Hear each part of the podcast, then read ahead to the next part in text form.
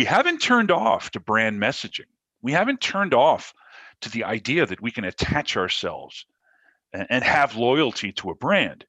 However, the biggest and boldest messages that we're willing to connect ourselves to and show loyalty to, follow, be fans of, are those that align with our personal values.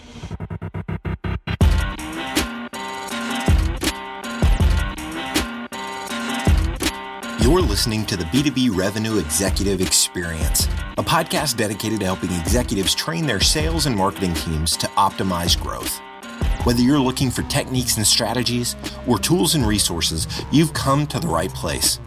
Let's accelerate your growth in three, two, one. Welcome, everyone, to the B2B Revenue Executive Experience. I'm your host, Chad Sanderson. Today, we're talking about how to win back customers in a world where distraction is the new normal and change is the air we breathe. How do you break through the noise? And more importantly, how do you develop trust and credibility when the medium itself can be suspect? To help us, we have Stephen Denny, Managing Director at Denny Leinberger Strategy and co author of Unfiltered Marketing Five Rules to Win Back Trust, Credibility, and Customers in a Digitally Distracted World. Stephen, thank you so much for taking time and welcome to the show. Thank you very much. Uh, thanks for inviting me on. Oh, it's it's my pleasure. And before we jump into the topic, we always like to start with an interesting question, just so our audience can get to know you a little bit better. And we've all had one heck of a year. So curious when you look back over this past year, what's the largest and, and most impactful lesson you've taken away from it? I'll be honest with you. The the biggest lesson I've taken away from this year has got nothing to do with business. But most of us listening to this podcast have no idea how lucky we are. I've got too many friends who have lost loved ones. I've got friends I know of who are losing their businesses. Many of us, you know, work for substantial companies or we consult for substantial companies. A lot of us are in technology, which is experiencing a boom time. So I, you know, you know what? I, I mean, I, I think you have to. We can preface this conversation with saying what a crazy year it's been. For a lot of us, it's been not too bad, and I think that's a sobering realization when you think about that. I will tell you one thing that I've that I've learned, and this is a little bit uh, more on the business side of the conversation. With, with, every company that has thrown its workers home reflexively, right? Everyone's gone from the office culture to the work from home culture. It's stunning to me how so many companies have managed to transplant the worst of office culture and sent it home right? Yes. Back to back meetings on Zoom all day long or on Teams or on whatever. And it's like meeting after meeting after meeting after meeting. And I talk to clients who who we work with, and it's like, well, we can fit you in on Friday. Uh, he's not, you know, he he won't be having lunch that day because he's so busy. And it's like, we're working from home. This was the greatest opportunity ever to accelerate the work we do alone, the productivity side, the thinking side, right? And we managed to screw it up in many cases. Anyway, that's probably not the answer we were hoping to hear, but it's true. It and is. maybe we can make it an exhortation to do things better if this continues much further.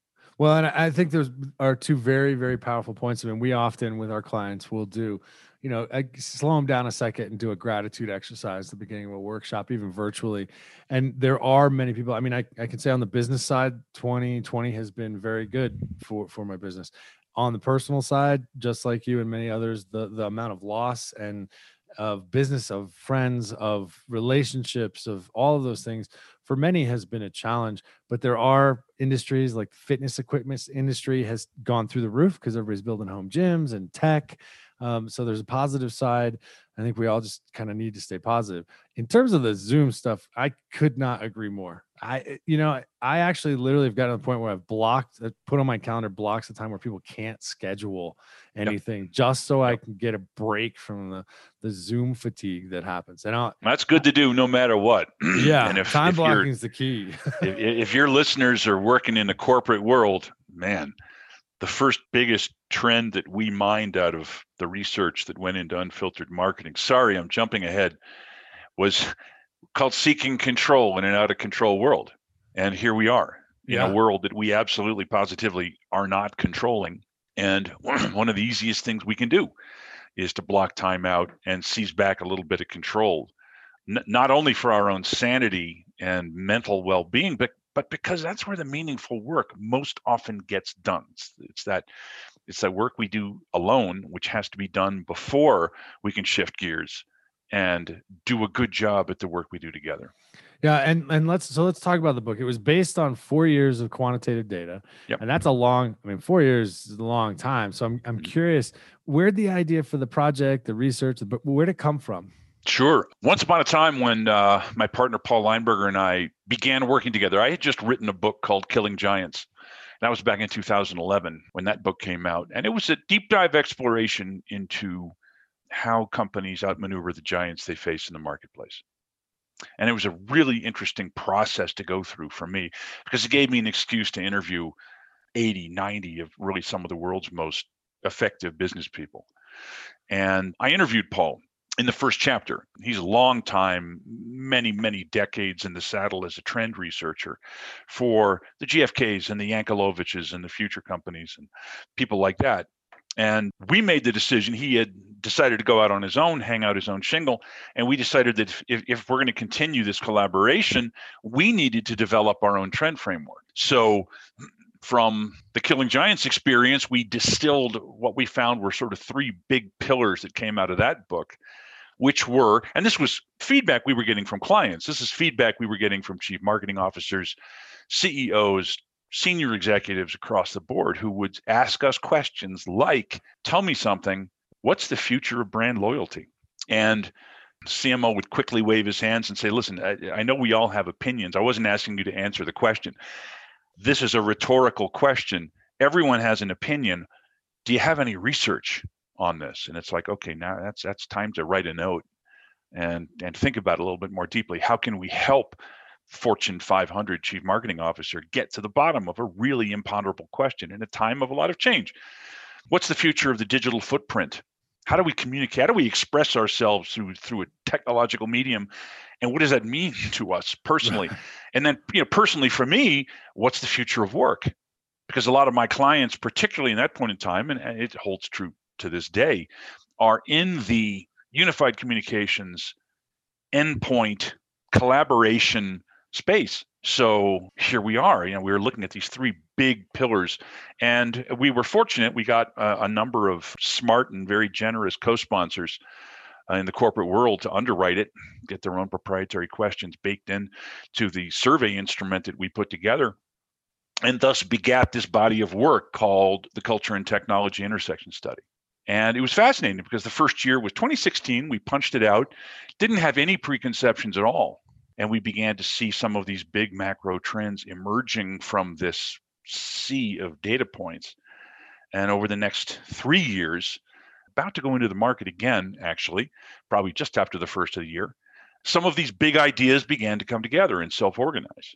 So that was the origin of the research. And it's been a yearly tracking study ever since companies duck in and co-sponsor it and get their own answers uh, to their own questions and it's very helpful for them and we workshop around that and provide them with data but more importantly we began to see these trends emerge some of them have been well reported by respected research organizations which gives us a little bit of confidence sure. that we're not crazy but you know what? Yeah, it's, it's like you know, seeking control.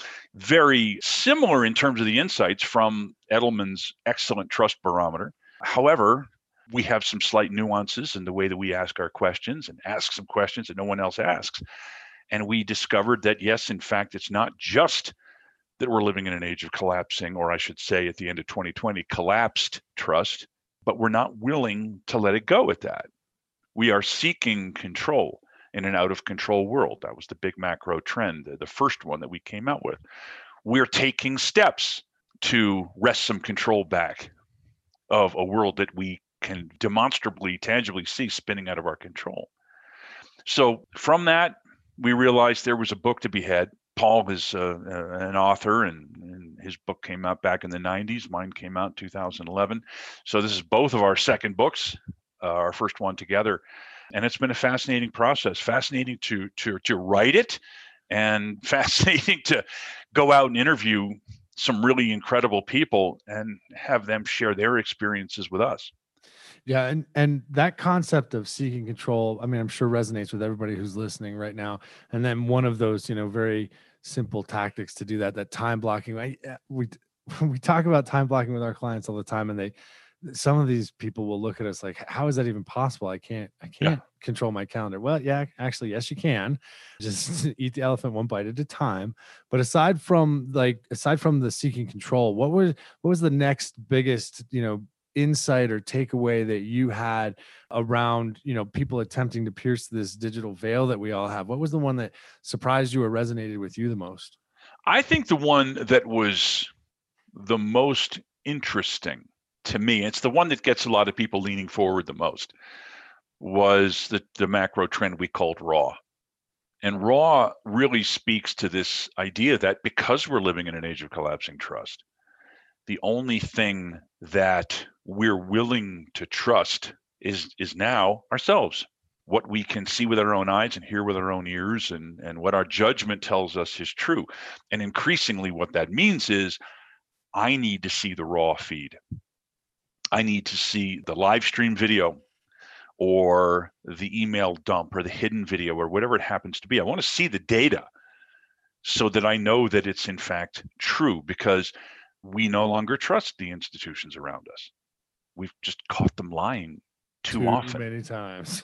too many times. And as a result, we need to have that extra layer of assurance that we're not being lied to again. So we see things like what we've experienced in 2020. I think is such a vivid living case study. We're not done yet, but look at the difference between what was reported, get outside of the business framing for the moment, just look at what's happened in society over the course of 2020.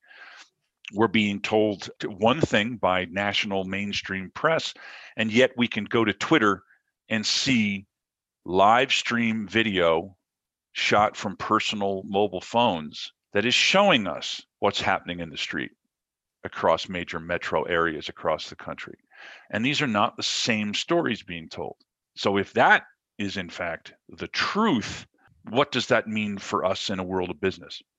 Well, it means that these same customers who are consumers of news, consumers of culture, are also consumers of our products and services. And if we want to be persuasive with them, if we want to come across as being truthful, which is increasingly difficult we have to be able to show the evidence. We have to get out of the role of tr- always trying to be the hero, always trying to be the point. And if we can get out of that role and stand beside our customers and say, let's look together at the evidence. Let me show you what we're looking at. And let me, and this is a role that is credible for me to play, let me teach you how to interpret what you're seeing so that you become more expert in being my customer. Yeah, it's That's tremendously a, powerful. It's yeah, and it's a big, it's a it's a big shift, right? I it almost the my my undergrad was in English, so for me, it's like now everybody wants to read Hamlet instead of mm. the Cliff Notes because they don't they don't trust the Cliff Notes anymore. Mm-hmm. They want they want to get back to okay, show it to me, let me trust myself whether mm-hmm. I whether I do or don't have the mental yep. faculties and, and and structures and frameworks to make tr- truly insightful decisions or, or understand something but at least give me that opportunity instead of trying to spoon feed me your version of the reality mm-hmm. and that trust disappearing is is a huge one i'm curious what other digital realities what impact have the digital realities had on culture that you found aside from that lacking that disappearing trust so let's build on that, and let's let's I'll, I'll briefly go into the third big macro trend. We we mined out a number of trends from the study over over these last four years. We focused on the first three in in unfiltered marketing for the simple reason that they they comprise a really strong holistic system. We felt these were the macro as opposed to some of the more smaller impact trends that we've seen the third one that that we mined out because we're living in this age of collapsing trust because we've had this hunger for raw the third we call heroic credibility which means quite simply that we haven't turned off to brand messaging. We haven't turned off to the idea that we can attach ourselves and, and have loyalty to a brand. However the biggest and boldest messages that we're willing to connect ourselves to and show loyalty to, follow, be fans of, are those that align with our personal values. Now, there's a huge asterisk that comes in here. And this is where a lot of brands have gone astray. Go right back to the beginning in the collapse of trust. A brand that expresses its values needs to do so in a way that is observable. And it must be true. It must be something that can be observed through this brand's DNA. How many brands jumped on the bandwagon in 2020, virtue signaling pointlessly, aimlessly, in this hollow fashion, pretending that they are on board with what? Pick pick, Pick any of 'em. any of them, right? Black Lives Matter. You see these brands have have made this decision to post a black square on their social profile.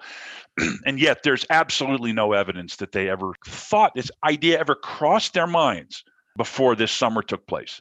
And as a result, the market either rolls its eyes at best or takes them to task at worst. So there's an enormous fork in the road here. And brands that truly are speaking from the heart, the real DNA level brand value alignment, are rewarded for it. Look at it's everyone's favorite example. We wrote about it extensively in the book. Paul uh, Leinberger, my co-author and partner, had a chance to interviews Rose Marcario, who's the recently former CEO of Patagonia. Go research any interview that Yvon Chouinard, founder of the company, has ever conducted. And he's been singing the same song since the 70s. He's absolutely been ruthlessly consistent in his advocacy for the natural world, for preserving the natural environment. Uh, he produces apparel so that his customers can enjoy that natural environment. So when he makes a statement about sustainability, about values surrounding protecting the natural world, he's instantly credible. And that's incredibly important. And and it's it's funny because he was he was interviewed and you can find the interview somewhere on YouTube uh, where he was asked about values alignment and why so many other brands come off as as not having that same degree of credibility and he said a lot of brands you know come off as not standing uh, for anything for the simple reason that deep down inside they don't stand for anything. Which is a and sad he's reality. right. Yeah. he says it in this dry deadpan way but you know coming from him you have to just sort of bow your head in acknowledgement that he has you know the guru has just spoken on the subject. There's nothing else we really need to say about it. It is true. Most companies don't stand for anything so it's very difficult for them to all of a sudden jump up and pretend that they do when that happens they get thrown to the wolves Yeah, because it comes off as condescending, not true, hollow. I mean, uh, there's all the list of, of that we Pandering. could pandering. I like, yeah, pandering. I mean, and it and it really it does. It contributes to this cycle of, you know, I I can't believe what you're saying. So now that trust goes down, you know, it goes down the toilet even some more. And when we think about that, I, I think one of the things I've seen is that digital actually allows me as a consumer to be uh, resonate with brands on a, on a different level. Maybe let's even incorporate that raw, right? I'm specifically looking for control brands that resonate to my view, my value framework for engagement w- with the world, and I can spot a fake a mile away, and it that has a cycling back Yeah. exactly it keeps cycling back to this issue of trust Yeah, without and a it doubt. can it can be a self-perpetuating kind of circling the drain or conversely it can it can rebound to your greater uh your your your greater glory and uh and brand uh and brand loyalty And and so when we look at, you know, you specifically mentioned going from B2B and B2C to more of a consumer to business landscape, how does that all play together and, and work in? well you know technology has emerged as the most profound cultural driver in the world hasn't it? Impacts absolutely everything that we do and everything that we you know from entertainment to productivity to to the way we live our lives. Now you put all of this in the framing of a customer interaction where they control the levers now of the brand consumer relationship. This is a hugely different way of looking at the brand consumer relationship now if the consumer in fact controls the brand relationship because we're in a search first world rather than a television advertising first world where we have peer to peer communication that we did not have beyond word of mouth prior to the advent of the smartphone and its mainstreaming, then someone, a steward of, of a brand, really needs to stop and take stock of where they are. Paul Leinberger, my partner, uh, wrote about this this uh, human experience design skill set where we have to put ourselves in the in the shoes of our consumers first instead of our own perspective which is you know what is the sum total of my brand? Well it's my website and my advertising and a little bit of my pr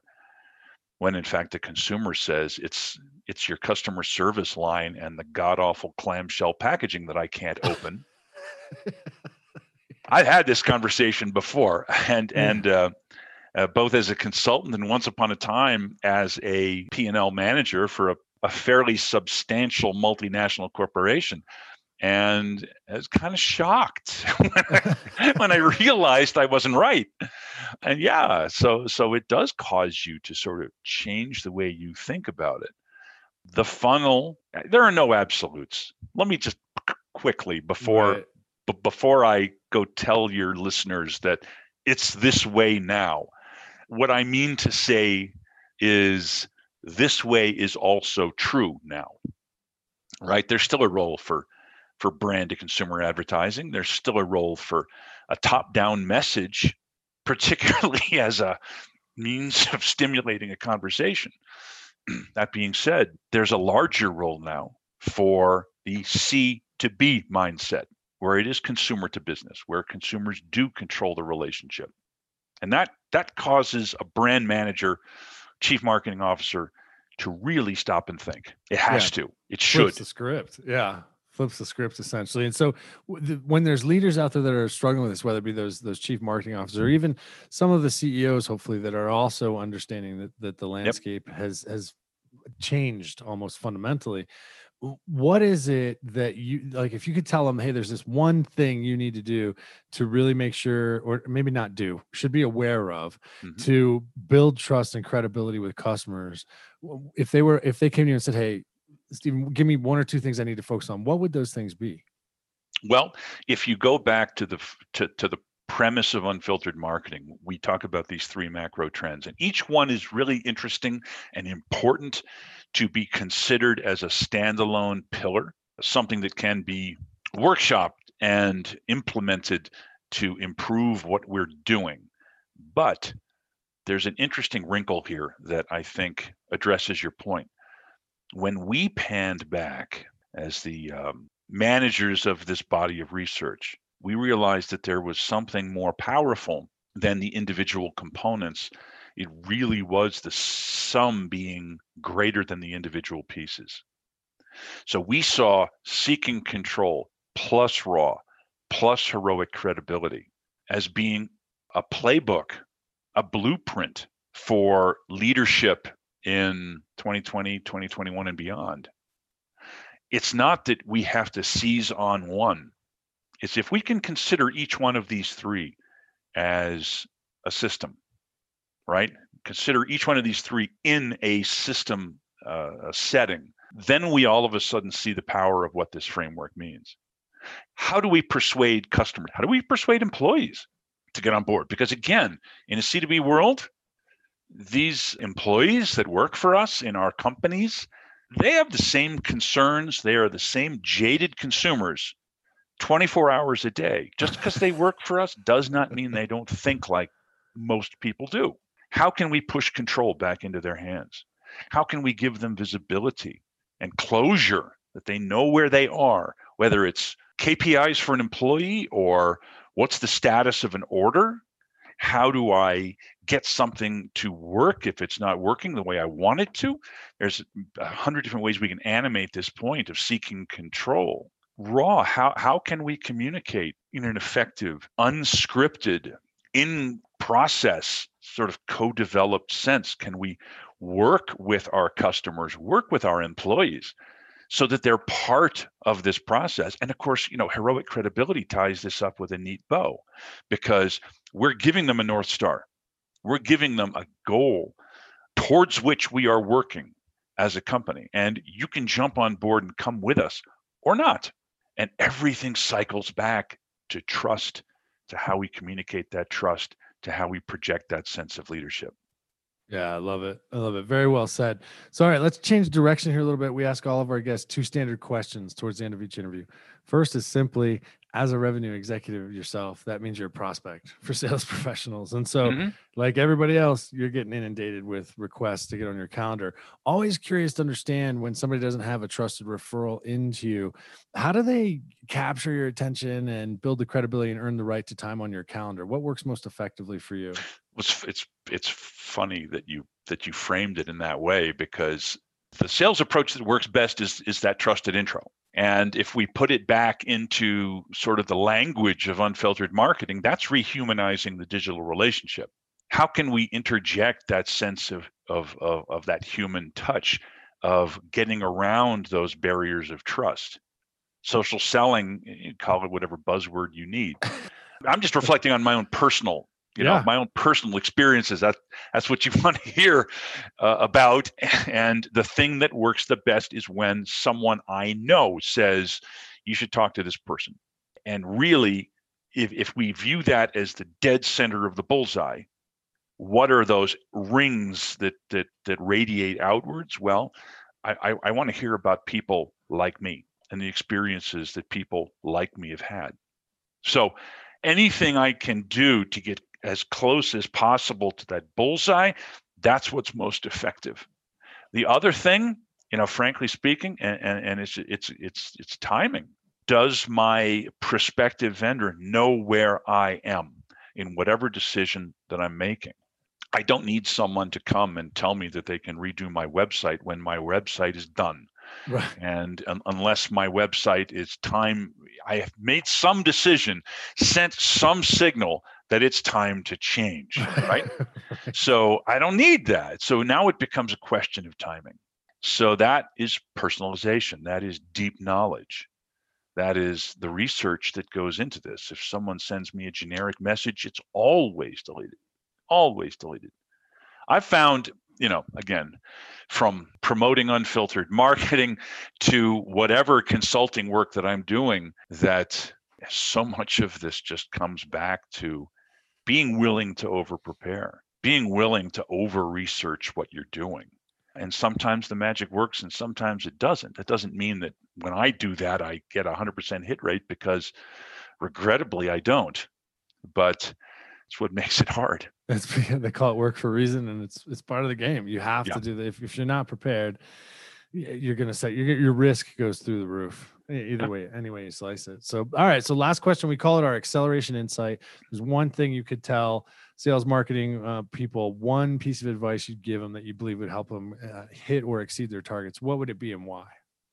Well you know the, the one thing that's going to help them hit or exceed their targets let me just dig into the uh, the framework and, and mine out one trend I, I, think what we just talked about is important. Okay, so it's not something we should casually dismiss. I always said that in, and particularly in marketing a book, if you do a hundred times as much as you think is necessary, you'll discover that you've you've managed to do the bare minimum to achieve your goals, right? And that I think is true. I think in this day and age, at this red hot second, if we look at the at the at the data and the case studies and the reality of technology as a cultural driver. The most important thing we can do is to remove our ego from the equation where we have to be right, the customer has to surrender. And if we can really embrace this concept of raw, that says, I'm not here to beat down your defenses, I'm just here to show you the evidence. And I'm going to stand shoulder to shoulder with you. And together we're going to look out at this body of work, whatever it happens to be, and I'm going to teach you how to interpret it. I'm going to show you something. I'm going to say, this is mm-hmm. why it's important to you, I think, and your customer can get on board or not. I, I've, you know, I've found this to be true for me, and I found it to be true a lot over a long period of time. To take that approach and to say, look, my prospect has gone cold. They're not returning my calls.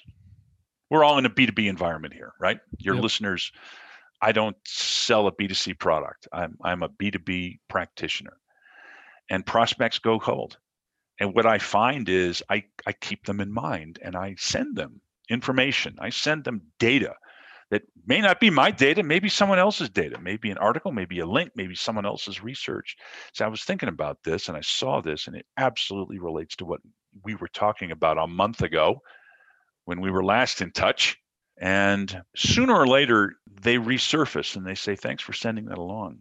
And all of a sudden, the conversation's back on the on the front burner. Uh, or not. but at least it helps you get through, helps give you a sense of closure. Right. Absolutely. I found it to be true.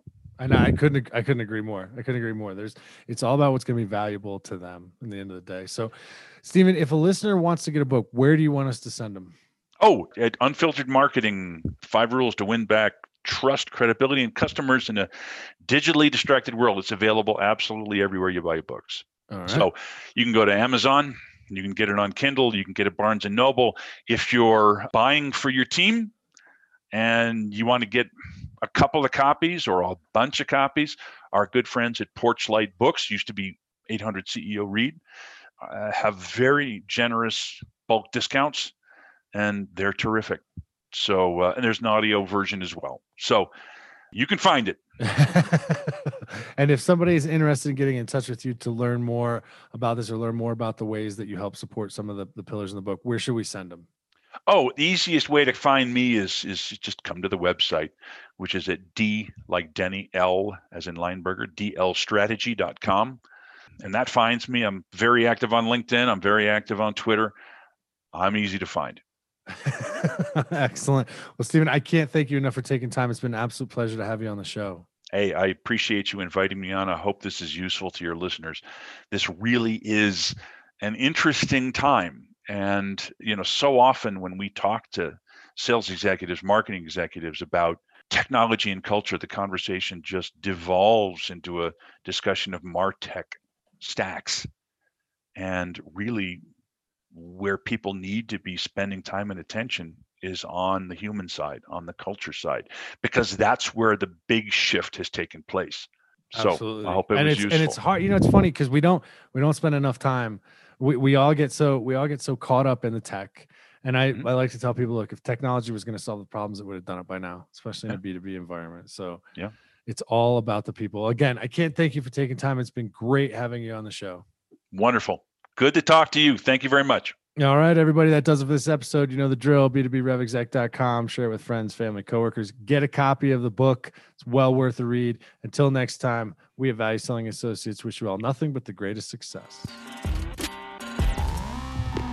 You've been listening to the B2B Revenue Executive Experience.